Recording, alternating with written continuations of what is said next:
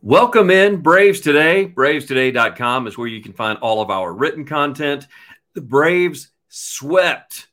Man, those bold predictions did not turn out like we thought we, they would. Now, the good news is only American League teams have swept the Braves. Toronto, mid May, Houston back in April, right around the 20th or so. And now the Red Sox make it the third American League team in order to do so. But let's talk about something on the positive note, despite tonight and the no decision it's time we start talking about Spencer Strider as a Cy Young candidate. Just not only in numbers, but just the eye test as well. Now, I know that there were a couple of bad pitches that got away from him, ended up costing the Braves runs, but although not perfect, allowed some hard hit balls. He's dominant start to finish whenever he's pulled from the game, and hitters still look confused, even late in ball games. Gone are the days of hitters seeing a pitcher three or more at bats as they used to, with more complete games thrown back in the day, people pitching well over 100 pitches. Uh, and then all of a sudden, the famous Don Sutton word that he used to say when they get to 100, they turn to a pumpkin. He doesn't seem to do so. So the fact that Strider can face a hitter three or more times in a game and still have the success that he does late is just baffling, not only for the fans, but also for hitters as well. He belongs in the Cy Young talk, even with that 3 8 ERA. That's after tonight. That's what it ended up going to. 78% of his games, he's winning when he takes the mound. That's why we get so disappointed as Braves fans whenever he takes the loss or gets the no decision.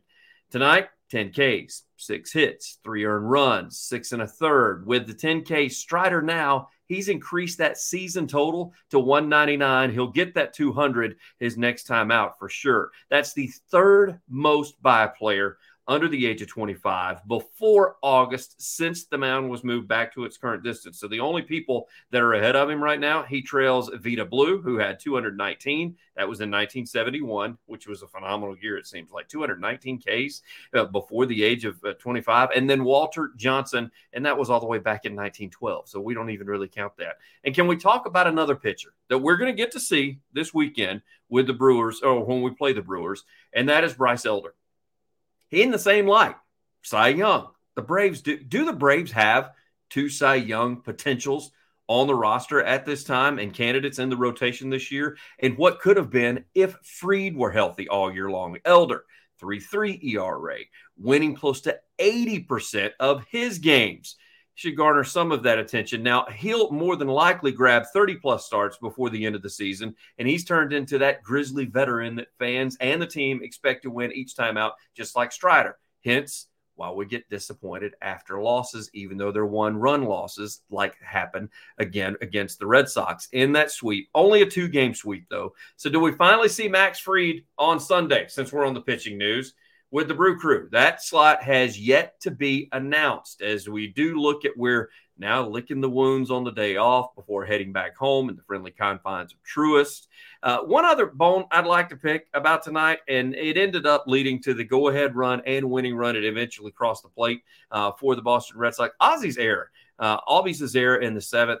That's just horse hockey. Uh, home cooking by the official score at Fenway. Uh, short, you know, a short hop up the middle. And if the runner is not stealing or not going on the pitch, then that not only is a base hit up the middle, that runner probably goes first to third. So the Braves still had an opportunity to get out and just were not able to do that. And that's because end up pulling Strider, put, put in Pierce Johnson.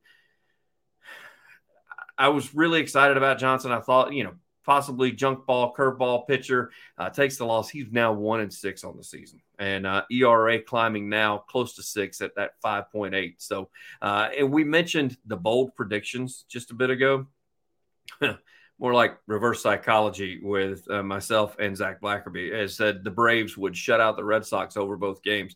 You saw how that panned out. Braves also scoring 10 plus runs over the span of both games. Bats just weren't there whenever you look at the final lines. And, you know, I know that you look at Ozzy's home run, three run home run, and actually Riley did okay. He reached base a couple of times and he was able to, to square some balls up. And they didn't hit the ball hard, but it was almost like they were reaching, trying to hit the ball out of the ballpark, short porch and right, short porch and left. You thought maybe that they were trying to take advantage of that and maybe over swinging a little bit.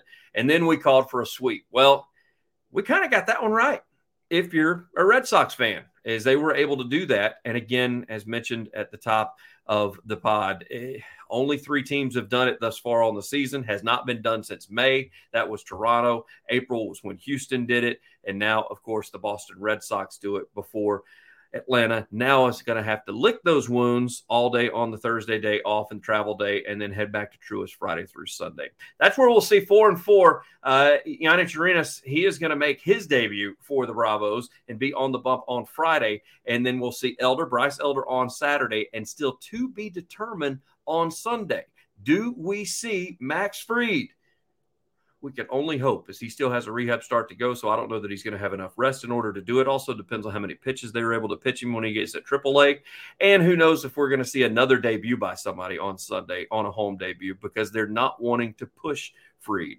We'll have more on this. We'll get a preview of the Brewers series along with probably what to expect as far as some trade deadlines. That is going to take place on Tuesday. August 1st is the deadline. The Braves have already picked up some pitching. There's been some other rumors out there. Did you see Duvall in that Red Sox series? How well he was visiting with the Braves staff and how he was visiting with the players. I know he has a relationship there, but there are some rumors that they could be looking at making a move. Did they unload Ozuna? Is that somebody that the Braves have finally had enough of? He had a terrible series as far as this week was concerned with the Boston Red Sox. So a lot of changes could be coming to the Braves lineup, both pitching as well as what we see in the field. Will we see some familiar faces come back? Also, I hate to say it, I'm the one that ruined Wall getting caught stealing at the end of the ball game and the final game of the series with the Red Sox because as soon as he came in, I started typing out from the window to the and about that time he got tossed at second and caught stealing for the first time this year. And I know he's only had three attempts thus far, but we shall see. I still think he's going to pay dividends, and I think that the Braves are going to be able to use him when the playoffs roll around. Do they keep a roster spot for him, or do they have some middle relief or even some late inning relief uh, whenever the playoffs roll around? Because the Braves are going to be there. They still have the best record in baseball. They still have a huge lead as far as the East is concerned. So join us over the weekend as we'll have a preview of the Brewers and Braves at Truist. We'll also recap that at the end of the weekend. We may even do some post game emergency pods depending on how the results go throughout the weekend on Friday, Saturday, and Sunday in hopes that we're able to possibly see Max Fried to wrap the weekend and take us into next week before the month of August, where we'll call it Austin's August. Already calling it. I think Riley is going to have a big August to take the Braves and push them even further in front as far as the, the National League East is concerned. This is Braves Today, bravestoday.com. Follow us on the Twitter at Braves underscore today. I'm Ben Taylor. Chop on.